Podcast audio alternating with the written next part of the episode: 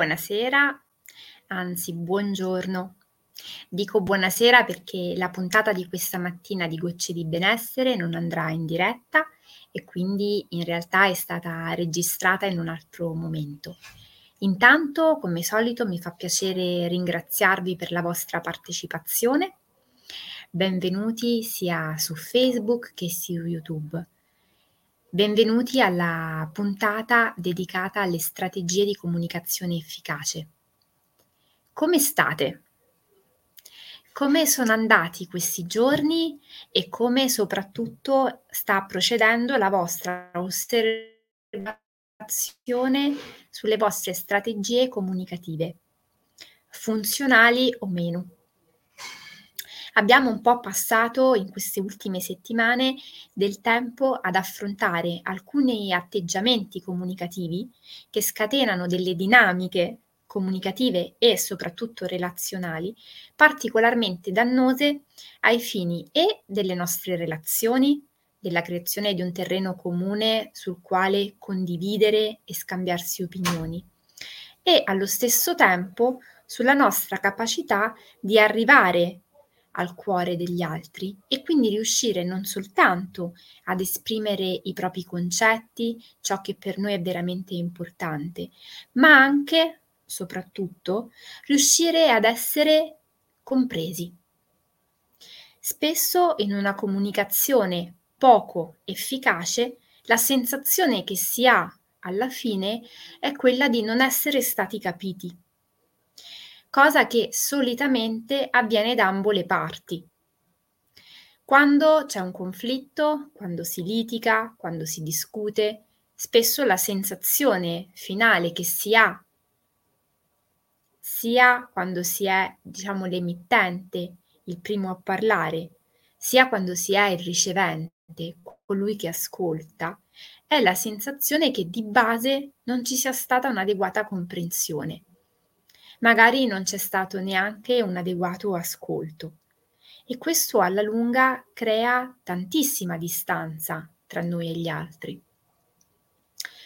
Il fattore tempo, oltre che il fattore distanza, è un fattore particolarmente rilevante sul quale oggi mi piacerebbe portare un pochino l'attenzione, perché non è vero che basta poco per rovinare una relazione, o per rendere un rapporto poco funzionale.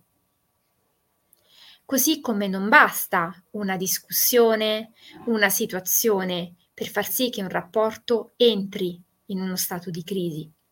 Spesso la comunicazione poco efficace si rileva particolarmente dannosa nel, col protrarsi del tempo, quando noi tendiamo a lungo andare ad assumere degli atteggiamenti che portano l'altro all'esasperazione, quindi ad essere persone che tendono a puntualizzare costantemente, a fare prediche, a mettersi sul piedistallo, a recriminare, a rinfacciare. Quello che in realtà porta realmente alla chiusura e quindi a far sì che la comunicazione non sia più realmente uno scambio alla pari di idee è quando noi portiamo continuamente alcune dinamiche nei rapporti. E questo è un aspetto fondamentale perché ci deve intanto rassicurare di un aspetto. Quando noi ci accorgiamo di avere una certa tendenza, siamo in tempo per recuperare. E lo si è fin quando la relazione va avanti, abbiamo sempre la possibilità di fermarci, prendere coscienza delle nostre modalità comunicative e fare delle scelte. È ovvio che le scelte in quanto tali non sono mai gratuite, implicano sempre un dispendio di energie, un investimento energetico, un investimento eh, di tempo, un investimento a volte anche di risorse, perché può accadere che se non sono completamente consapevole di come io comunico con gli altri, magari ho bisogno di farmi aiutare. magari ho la necessità di trovarmi a tu per tu con qualcuno che mi faciliti nel prendere coscienza di che cosa accade quando io, nelle migliori intenzioni, vengo completamente travisato o travisata.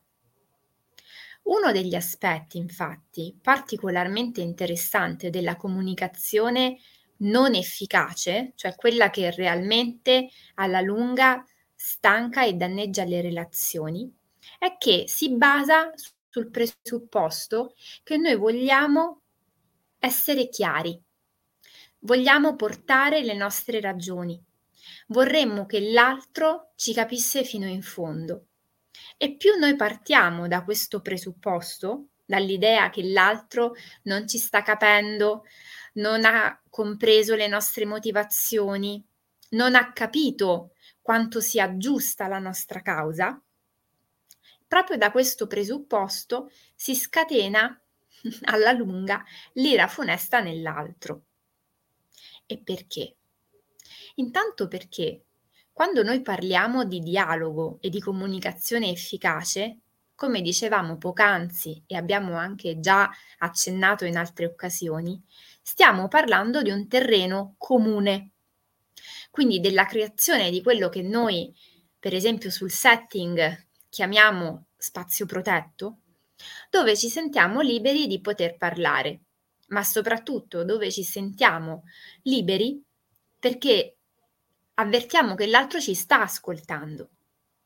E questo è un aspetto fondamentale perché al di là di tutte le piccole mh, situazioni che si possono venire a creare all'interno delle nostre comunicazioni, quello che a volte manca è proprio l'ascolto. E quindi viene a mancare quel terreno sul quale, all'interno del quale, noi sentiamo di voler parlare realmente, autenticamente con l'altro e ci mettiamo anche nella posizione di voler accogliere il pensiero altrui.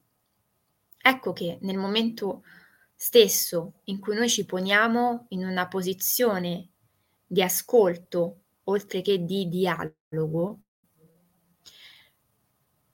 ci stiamo ponendo in una posizione che tende alla mediazione, a trovare il punto comune.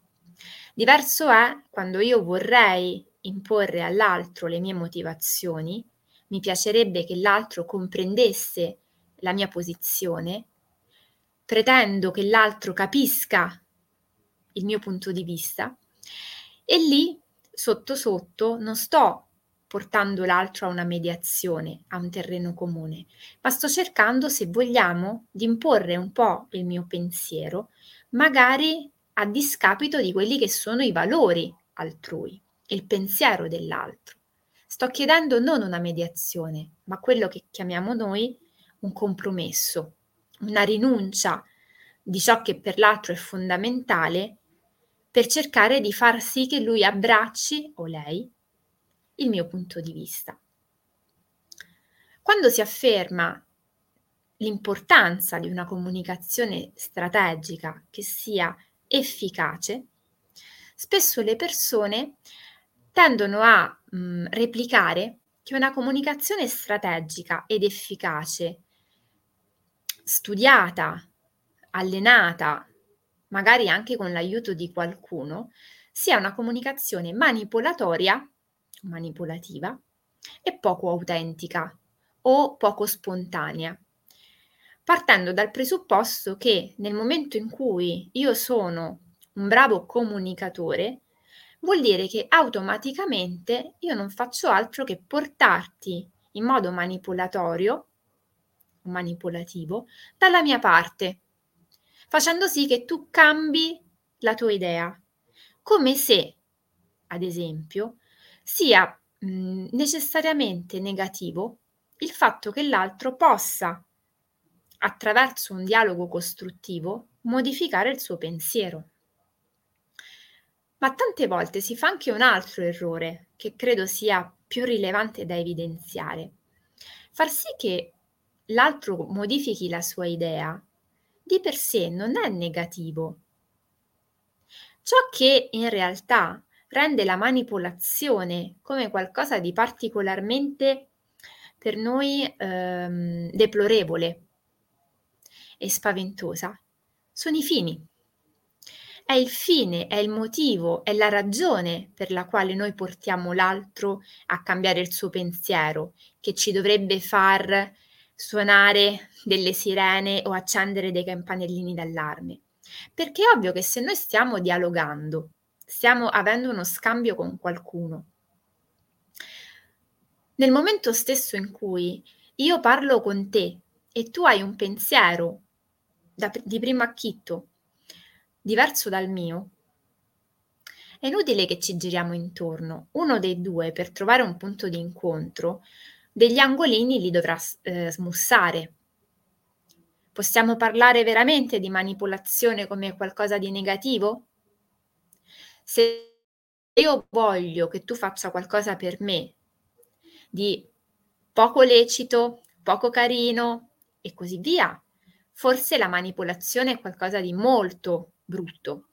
Ma se in realtà io e te, magari in una relazione personale, io sono una madre e tu sei un figlio, o io sono una moglie e tu sei il mio compagno, ci troviamo a dialogare e uno dei due cerca di far capire all'altro che alcune posizioni possono essere un pochino più flessibili perché le mie ragioni sono di questo tipo a fin di bene, forse non è così negativa la manipolazione.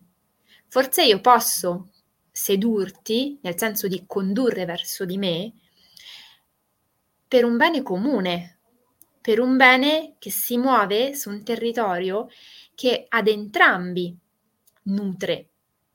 L'esistenza, il momento, la quotidianità, la relazione.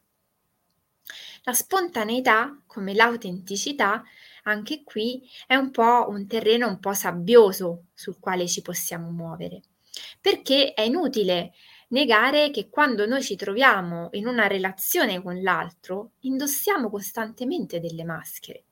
E la nostra autenticità e spontaneità è sempre un pochino filtrata da degli atteggiamenti che ci sembrano essere i più idonei e più appropriati nei confronti del momento e della persona che abbiamo di fronte. Qual è allora il punto fondamentale sul quale dobbiamo un pochino riflettere? Anche qui il fine è fondamentale, è veramente importante da tenere a mente.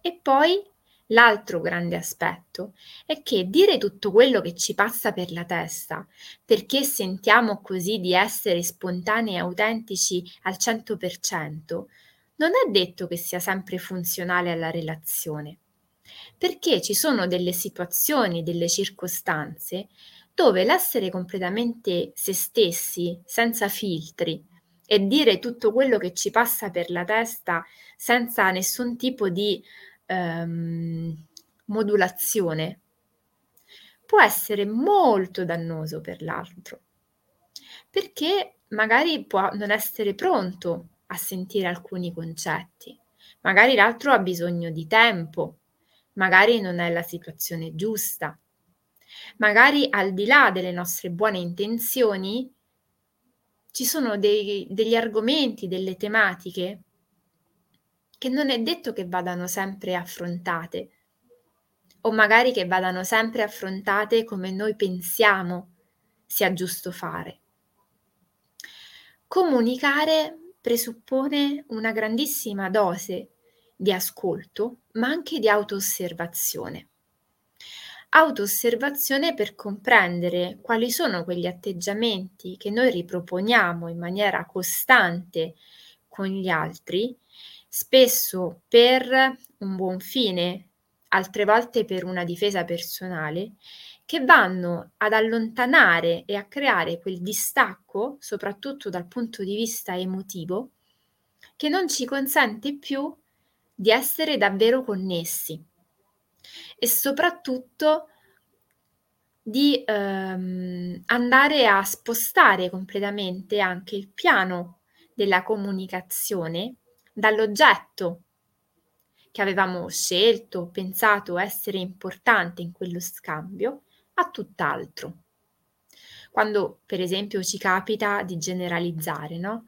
E noi stiamo parlando di una situazione specifica che ci ha dato fastidio e poi allarghiamo quell'episodio, quel fenomeno a qualcosa di molto più ampio,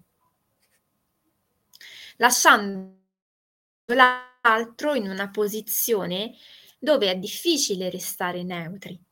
Scatta in maniera quasi, e sottolineo il quasi, automatico, di doversi dipen- difendere.